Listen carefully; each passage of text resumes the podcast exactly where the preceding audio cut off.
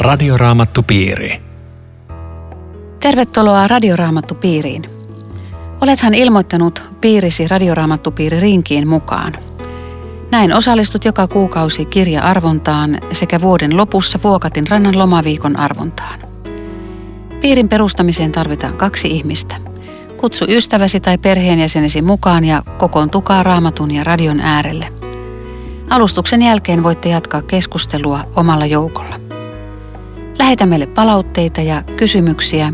Osoitteen saat ohjelman lopussa. Radioraamattupiirissä keskustelevat Johanneksen evankeliumista teologian tohtori, raamatun opettaja Eero Junkkaala, Akasia-säätiön työntekijä, teologian maisteri Riitta Lemmetyinen ja Suomen raamattuopiston julistustyöntekijä Aino Viitanen. Tekniikasta huolehtii Aku Lundström. Tänään käymme keskustelemaan luvusta 16.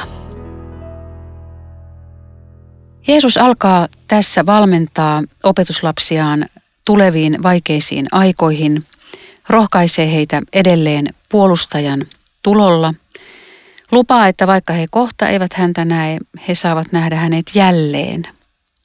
Jeesus kertoo opetuslasten joutuvan hajalle ja kuitenkin lupaa heille rauhansa. Tässä jakeessa kaksi sanotaan, teidät erotetaan synagogasta ja tulee sekin aika, jolloin jokainen, joka surmaa jonkun teistä, luulee toimittavansa pyhän palveluksen Jumalalle.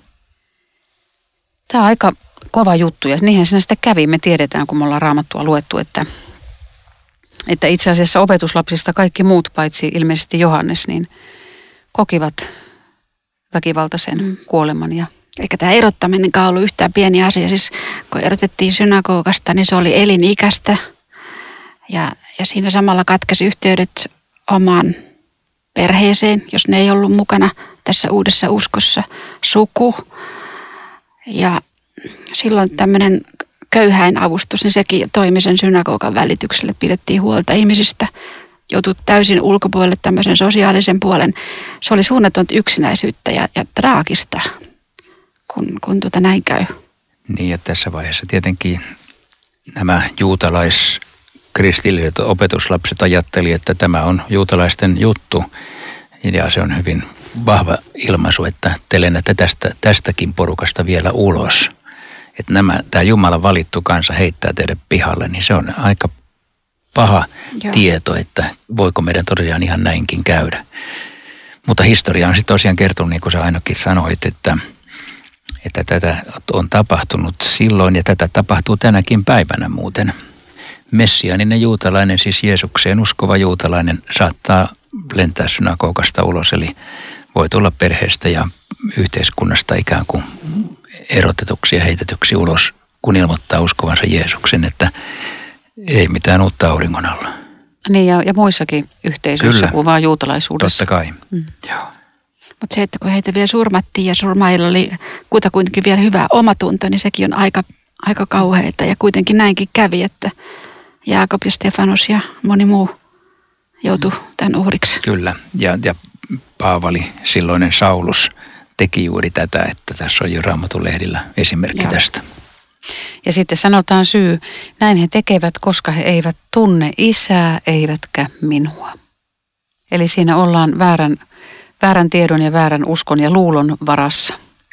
Ja sitten, sitten että olen puhunut tämän teille siksi, että kun se aika tulee, te muistaisitte minun sanoneen tämän teille.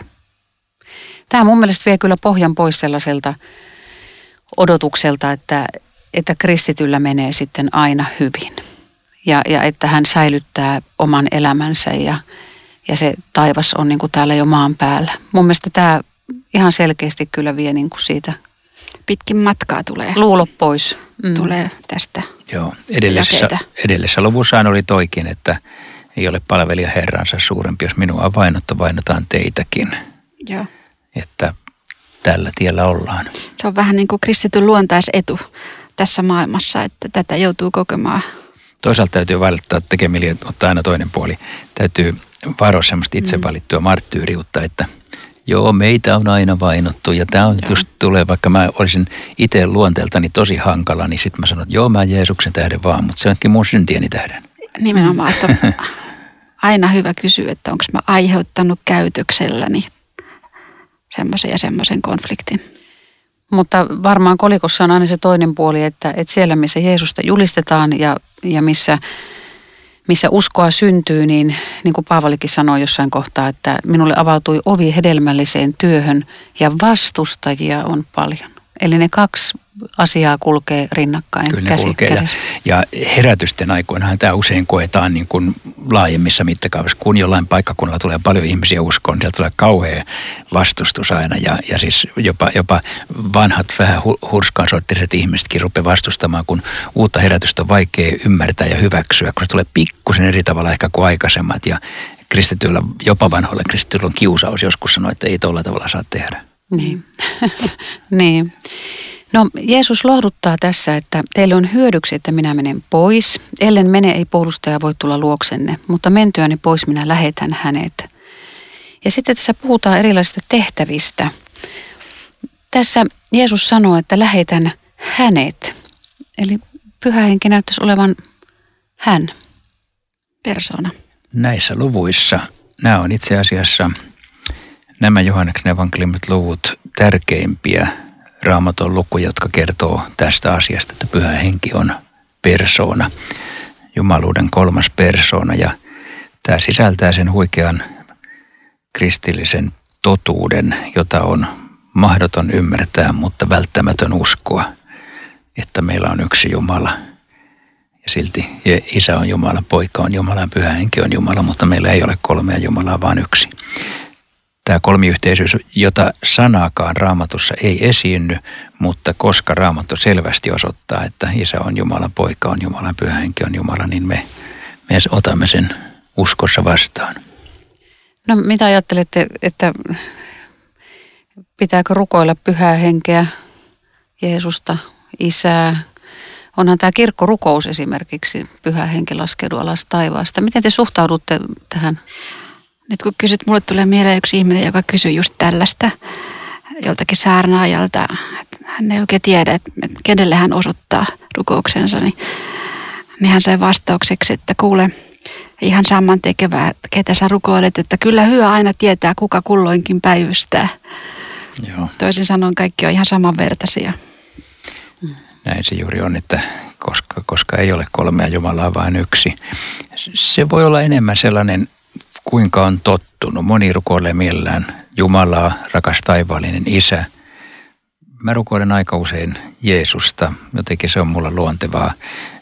Harvoin kuitenkaan pyhää henkeä, vaikka voisin aivan hyvin tehdä sen, koska samasta Jumalasta on silloinkin kysymys, että se on ehkä enemmän tällainen tottumiskysymys kuin mikään teologinen kysymys, kuinka rukoukset tulee suunnata. Hmm. No, mitkä ne oikein on ne puolustajan ne pyhän hengen tehtävät, jos mennään tarkemmin tässä? Paljastaa, mitä on synti, vanhurskaus ja tuomio. Mä elin pitkään semmoisessa hengellisyydessä, jossa, jossa tätä tulkittiin ja näin mä sen mielsin syvästi, että pyhän hengen tehtävä on paljastaa mulle mun synnit, kertoa, että mun pitää olla vanhurskas, tuomita kun mä en sitä ole ja johtaa mut tätä kautta ainaiseen suorittamiseen. Ja mä en ollenkaan ymmärtänyt, mitä näissä jakeissa on kyse. Ja on hirveän vapauttavaa lukea tämä kunnolla ja ymmärtää. No mit, miten, miten sä sen nyt ymmärrät? Mä ymmärrän sen nyt niin, että pyhän hengen tehtävä, mitä tulee kristittyyn ihmisen tai semmoista, jota hän haluaa kutsua, on kertoa, että sinä et ole vanhuskas, vaan Jeesus on. Ja, ja sä saat uskoa itsellesi hänen työnsä hyväksesi ja siitä on kyse, kun hän osoittaa vanhuskauden. Ja toisaalta osoittaa synnin, siis jokaista ihmistä voi auttaa, joka uskoo Jeesukseen, mutta ketään ei voi auttaa, joka ei usko ja tajua, että mä tarvitsen apua ja anteeksantoa. Joo, mäkin ajattelen tämän niin, että ihminen ei luonnostaan taju mitään näistä. Siis ihminen saattaa rötöstellä melko paljon ja väittää, että ei ihan mitään syntiä tehnyt. Hän ei niin kuin tiedosta mitään syntiä elämässänsä, kun ei pyhä henki ole paljastanut syntiä. Tai saattaa olla äärettömän kunniallinen kansalainen, ja kun pyhä henki tekee hänestä syntisen, niin hän sanoo, että voiko mä pelastua, mä oon niin paha. Siis pyhä henki on semmoinen valonheitin, joka kirkastaa yhtäkkiä elämän roskakasan, että näin paljon on. Mutta ilman sitä, niin ihminen on mikä kumma synti. Ja sama näiden muiden kanssa. Ja. Että Jumalan vanhurskautta, uskoa, pelastusta, ihminen kohottaa olkapäältä ajaa, Jeesus on kuollut, no mitä sitten? Mm. Ennen kuin pyhä henki paljastaa, mm. että kuollut minun puolestani, minun syntieni vuoksi. Siinä on koko juttu. Voisiko tälle vielä, vielä ajatella, että täytyisi erottaa nämä, että pyhä henki paljastaa suruttomalle ihmiselle just tämän, mutta sitten hänelle, joka uskoo, niin, niin hänelle pyhä henki on puolustaja. Joo, mutta paljastaa se meillekin syntiä koko ajan. Niin, mutta samalla osoittaa. Osoittaa vanhuskauden, mutta, mutta siis kaikille sama, sama peli jokaisella. Niin, mutta ei, ei syyttäen kuitenkaan. Eihän se, ei, ei ketään syytä, mutta siis aina, aina siis se synnin osoittaminen, sen idea on aina se, että ajaa Jeesuksen luokse. Ja. ja sitten näyttää vanhuskauden. Ja sitten vielä paljastaa sen, että tulee tuomio. Siis se antaa elämälle aikamoisen vakavuuden hetken, että mä oon vastuussa siitä, mitä tässä elämässä tapahtuu. Kerran joudun tilille. Ja, ja tota, se on aivan hirvittävä asia, ellei mulla ole tämä vanhurskaus kirkastunut, joka on sitten valkoinen vaate mun päälläni ja mun omia vaatteitani ei lasketa. Mutta jos pyhä henki ei, ei ole puhutellut, niin ihminen on tästä jotenkin ihan ulkopuolella, että voisiko nyt tässä tiivistää näin, että pyhä henki vie teoriasta tuntemiseen. Että tavallaan osaa ottaa ne, jotenkin herää. Kyllä, se on ehkä, ehkä pään tietoa, jos sitäkään, sitten se laskeutuu sydämen mm. tasolle. Se olen minä, mm. kuuluu mulle, mä oon vastuussa, mm. mä saan anteeksi. Joo. Mutta monta kertaa pyhä henki mielletään semmoiseksi, että tota pitää niinku kaivella omasta elämästä syntiä ja paljastetaan, paljastetaan, paljastetaan. Ja, ja tämä on semmoinen... Joo, se on toi sun historia. Se on se mun historia, joka, joka tota, että sen takia musta on niin hienoa, että hänen tehtävä on koko ajan osoittaa Kristukseen päin. Ja, ja ei, ei, ei tuomita ja olla tyranni, vaan, vaan kertoa, mistä se todellinen niin kuin, uskonrohkeus lähtee. Joo, te tekisi melkein mieli kysyä, että miten sä oikein tämän niin oivallisit? Sä oot siis vuosikausia ollut, ollut semmoisessa kristillisyydessä, joka paahto hirveästi, että täytyy vaan tehdä jotain. Oikeastaan vasta näiden evankeliumin lukujen välityksellä, kun mä haen kiivaasti sitä kysymystä, että mistä mä löydän oikean Jumalakuvan. Ja mulle avautui just Jeesuksen opetuksista ja miten hän kohtasi syntisen ihmisen – että se oli niin käsittämättömän armollinen. Ja mä täysin, että mm. just tämä, että joka on nähnyt minut, on nähnyt isän. Eli tässä on yksi yhteen. Tässä on Jumala. Ja se sama henki, joka Jeesus sanoi, että minun henkeni lähtee minusta ja isästä, niin sekin on yksi yhteen. Eli sama armo kulkee läpi kaikkien näiden persoonien. Et, et oikeastaan niin kuin tutkimalla raamattua mulle Jumala kuva tervehtyi ja kuva pyhästä hengestä. Ja kaikkea ei voi kerralla oppia. Ja, ja tässäkin Jeesus sanoo opetuslapsille, että paljon enemmänkin minulla olisi teille puhuttavaa, mutta te ette vielä kykene ottamaan sitä vastaan. Että se tapahtuu niin kuin semmoisena prosessina. Tässä sitten sanotaan, että, että totuuden henki johtaa teidät tuntemaan koko totuuden. Hän ei puhu omissa nimissään, vaan puhuu sen, minkä kuulee ja ilmoittaa teille, mitä on tuleva. Miten te ymmärrätte tämän, mitä on tuleva? Jotkut selittää tätä niin, että pyhä henki ilmoittaa, mitä tulevaisuudessa tapahtuu sulle. Ei pyhä henki ainakaan mulle sitä ilmoittaa. siis, mutta ehkä tosiaan tällä kai tarkoitetaan sitä, että, että tulee tämmöisiä profetioita ja pyhä henki näyttää, näyttää tulevaisuudesta jotain. Ja joskus sitä varmaan tapahtuu, mutta ei se pyhän hengen varsinainen tehtävä ole mitään tämmöisiä tulevia asioita paljastaa, vaan, vaan nimenomaan johtaa ymmärtämään sitä, mikä tulee, eli Jeesuksen sovitustyöhön. Tässähän ollaan ennen sitä mm. kirjoittamassa tätä tai puhumassa tätä, että, pyhä henki sen kirkastaa, vai miten te ajattelette?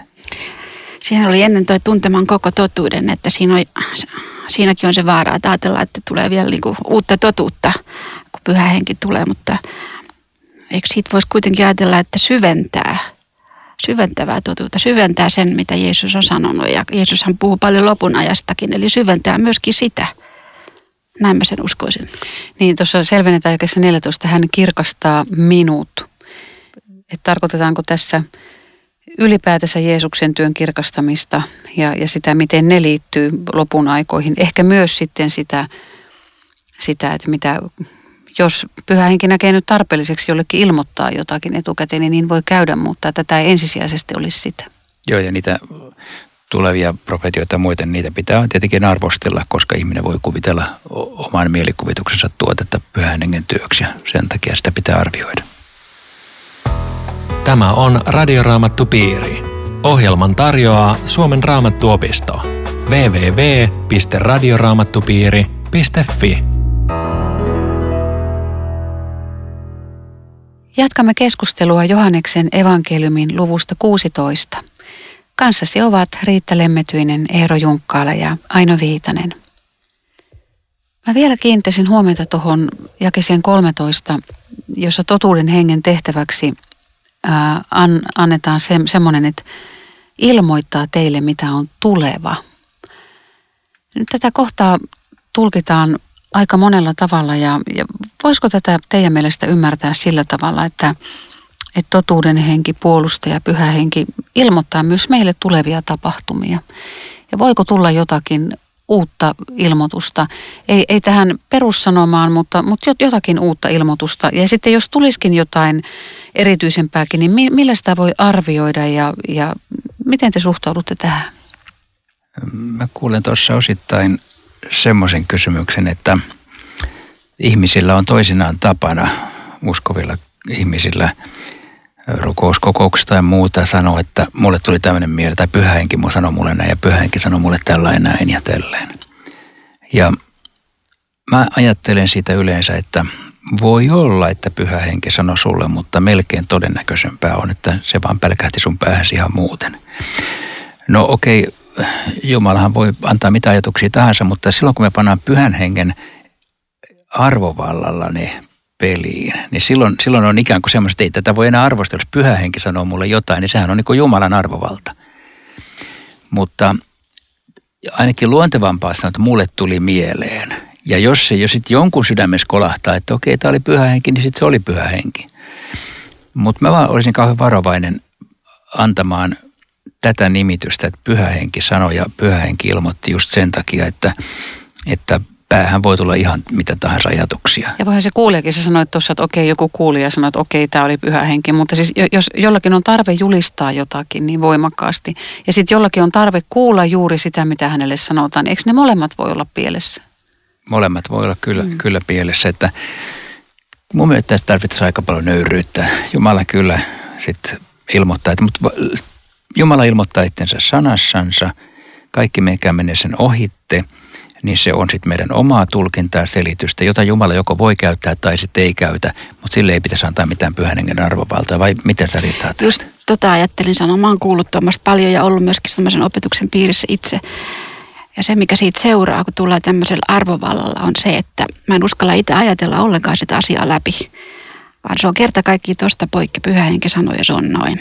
Ja tämä on vaarallista, koska kaikkea pitää myöskin ajatella ja tutkia ja miettiä, eikä yksi oikaisesti ajatella, että pyhä henki noin ja, ja tehdään näin, siitä syntyy paljon traumaa. Hmm. Tämä on varmaan tärkeä senkin takia, että, että, että ihmiset saa tämmöisiä viestejä ja, ja haluaa kuulla. Että meillä, on, meillä on tarve, kun meillä on hätä, niin meillä on tarve kuulla, kuulla jotakin apua ja rohkaisevaa ja sitten mennään, mennään eri paikoista sitä hakemaan. Mutta onko nyt sitten näin, että pyhä henki ilmoittaa koskaan meille, että mitä on tuleva? Mm, että onhan, se, onhan se kohta, kohta, missä sanotaan, että, että tämä vyö, jo, jolla, tota, niin kenen vyö tämä on, niin se sidotaan Joo. ja viedään. Ja, ja sitten niin todella tapahtui ja, ja tota, ne halus, että Paavali ei lähde sinne. Että et siinä se kävi toteen. Ja sitten, että tulee nälänhätä, apostolien tekoja. Ja, ja sitten tulikin se nälänhätä. Kyllä, ja, kun, kun sä sanoit koskaan, niin siihen sanotaan, että totta kai joskus. Mm. ihan Helena Konttinenkin ihmeellisiä ilmoituksia. Osa oli ihan päin seiniä ja osa oli Jumalasta. Mutta se onkin tärkeää, että äh, siinä voi olla molempia. Ja mä ajattelisin näin, että normaalisti ja pääsääntöisesti pitäydytään vain ihan raamatun ilmoituksia, annetaan muiden ilmoitusten olla rauhassa, pidetään niitä omina ajatuksenamme. Mutta joskus ja joissakin tapauksissa Jumala ihan erityisellä tavalla ilmoittaa seurakunnallensa jotain, mutta se pitää aina arvostella. Ja siihen pitää suhtautua tosi kriittisesti, eikä niin, että nyt tuli Jumalan ilmoitus ja siellä selvä. Onko tässä vähän niin kuin kristikunnassa jollain tavalla niin kuin mopo karannut käsistä tässä kohtaa? riippuu missä kohtaa kristikuntaa me mennään. Joillakin on varmaan tosi pahasti. Mutta me voitaisiin ajatella tämän, tämän tekstin kontekstin valossa sitä, että, että se puhutaan nimenomaan Jeesuksen tämän lähestyvän uhrikuoleman kirkastamisesta. Ja, Joo, ja, ja tässä on siis tosi tärkeää mun mielestä, että ilmoittaa teille mitä on tuleva, piste, sitten jatkuu, hän kirkastaa minut. Eli tämä se juttu on. Je, pyhä henki kirkastaa Jeesusta.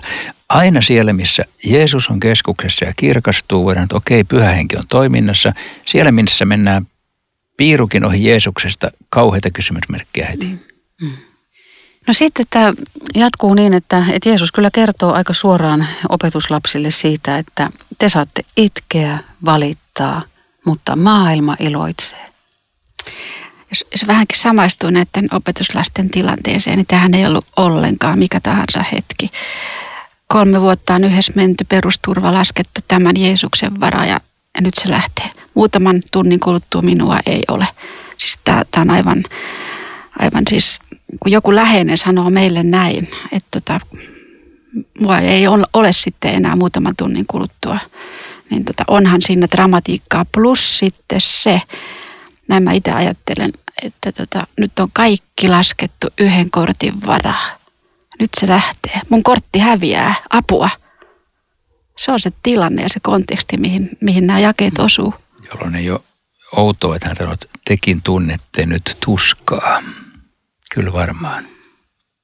Mutta ihanaa se loppuu siihen. Tuskanne muuttuu iloksi. Ja sitten hän ottaa, ottaa tämmöisen hyvin arkisen esimerkin naisen synnyttämiseen. Tämä on, tämä on mun mielestä aika, aika koskettava kohta, että nainen, joka synnyttää, tuntee tuskaa, kun hänen hetkensä koittaa, mutta kun lapsi on syntynyt, äiti ei enää muista kipujaan, vaan iloitsee siitä, että ihminen on syntynyt maailmaan. Tässä varmaan, varmaan Jeesus ehkä viittaa tähän opetuslasten suruun ja tuskaan siitä, että, että he ei näe Jeesusta. Mutta voisiko tässä olla viitteitä siitä, että tässä on uuden liiton synnytystuskat, että ikään kuin Jeesus on se uusi ihminen, uuden ihmiskunnan edustaja, joka, joka korjaa sen ensimmäisen langenneen Aadamin aikaansaamat pahat seuraukset. Mitä arvelette? Syvälliseltä kuulostava ajatus. Ky- kyllä, voisi olla varmaan siis, että tämä on, tämmöinen maa, tämä on maailman historian käännehetki, niin kuin säkin Riita sanoit niin kuin sitä tilanteesta, että, että nyt maailman historiassa seuraava lehti kääntyy. Ja se, siinä on nyt yhdet synnytystuskat, jotka sitten lähtee puhkeamaan iloon, kun, kun pyhä henki synnyttää kristillisen seurakunnan ja alkaa käännetään kokonaan uusi lehti. Kyllä tässä varmaan tätä maailman historian siipien havina on tässä luvussa. Ja kyllähän Jeesuksella kovat synnytystuskat oli siis, kun hän hikoili verta. Sitten me tiedetään sekin, mm. että, että hänellä on, että ennen kuin hän saa sen tehtävän täytettyä ja, ja, ja sanoo, että se on täytetty, niin, niin kyllä siinä aikamoiset tuskat on ollut. Mutta että hän tässä sitten huolehtii todella opetuslasten pärjäämisestä, että, että tunnette nyt tuskaa, mutta vielä minä näen teidät uudelleen ja, ja silloin teidän sydämenne valtaa semmoinen ilo, jota kukaan ei voi riistää. Joo. Sitten sanoi, että sinä päivänä te ette kysy minulta mitään. Musta tästä tulee sellainen ha- hauska assosiaatio, että me sanotaan aina silloin tällä mullakin on tapana joskus sanoa, että sitten kun päästään taivaaseen, niin tarvitsee sitten kysyä Paavalilta tai Jeesukselta, että mitä sä oikein tarkoitit. Sitten tähän on hyvä jatkolause jos se vielä siellä kiinnostaa. niin, niin. Toisaalta tämä on oikeastaan aika puhutteleva repliikki näistä kyselevistä opetuslapsista, koska oikeastaan ihan terve merkki, että jatkuvasti kyselee. Että semmoinen kristitty, joka ei enää kysele mitään, niin se on hyvin rutinoitunut, se on jo vaarallinen tila. Ja sitten sit tämä kaksinaisuus, tämä murhe ja ilo – joka on tässä synnyttävän äidin myöskin, että ennen synnytystä on murhetta, sen jälkeen on iloa. Niin eikö se ole kuitenkin semmoinen perusmelodia melkein, mikä menee raamatun läpi, että jotka kyynelin kylvät, ne riemuiten niittävät. Nyt on surua, sitten tulee ilo, maailma iloitsee nyt, mutta se on kerran valittava, eikä siihen ole enää lohtua. Ja sitten kuitenkin tämän viimeisen jakson otsikko Jeesus on voittanut maailman. Että hän puhuu tässä koko ajan voittajana. Hän tietää, mitä tulee tapahtumaan. Hänellä on ihan käsikirjoitus koko ajan hallussa, mutta opetuslapset mm. ei tiedä sitä. Siinä tulee vielä kerran tämä rukouksen mahdollisuus ja tämä pitäisi oikeastaan monta kertaa sanoa itselleen ääneen, pyytäkää niin te saatte. Et kun ajattelee, että, että kaikki valtias Jumala ja Jeesus tekee tämmöisen tarjouksen, niin tämäkin on jo hirveän hiljentävää. Pyytäkää, on lupa pyytää. Luetapas tämä vielä tästä tämä ja 23. Luetko Eero? Sinä päivänä te ette kysy minulta mitään. Totisesti, totisesti, mitä ikinä te pyydätte isältä minun nimessäni, sen hän antaa teille. Mitä tämä mitä ikinä? Mitä se on? Joo, me puhuttiin tästä aikaisemminkin ja tämä on yksi raamatun todella monista rukouksen kuulemiseen rohkaisevista lupauksista. Ja kyllä näiden merkitys on se, että me saamme tarttua näihin ja sanoa, että Herra, sä oot luvannut kuulla rukouksesta, kuulet munkin rukoukseni. Samalla siihen jää se semmoinen jännite, että meille ei rukouksvastaukset tipahda niin kuin taivaasta sillä hetkellä, kun me pyydetään. Jumala kuitenkin pidättää oikeuden vastata sillä tavalla ja sillä aikataululla, kun hän hyväksi näkee. Ja siihen meidän on suostuttava, mutta kun me ymmärretään, että isä ei tee virheitä ja antaa meille parasta mahdollista, niin silloin me voidaan suostua siihen.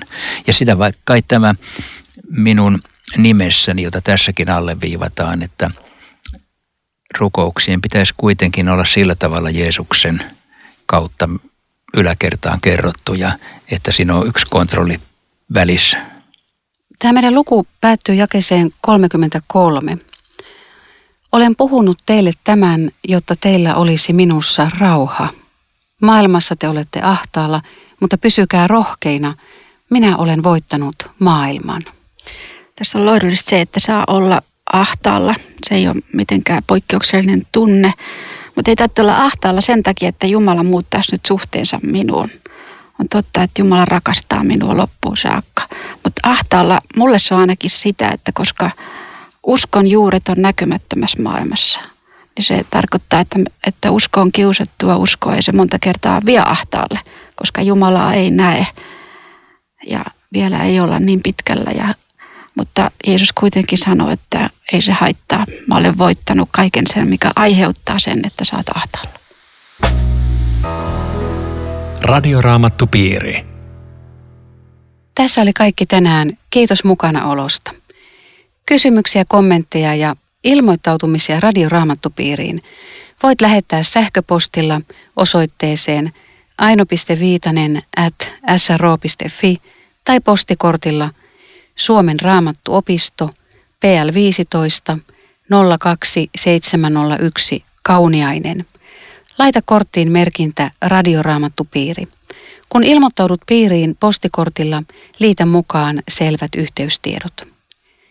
Johdattaisitko Eero meidät loppurukoukseen? Herra, kiitämme siitä, että vaikka maailmassa olemme ahtaalla, sinä olet voittanut maailman. Tänään tuomme kaikki elämämme ahdingot, kysymykset, vaikeudet ja ongelmat sinun käsisi ja luotamme, että ne ovat hyvissä käsissä. Sinä hoidat meidät tässä ja ikuiseen elämään saakka. Aamen. Radioraamattupiiri. www.radioraamattupiiri.fi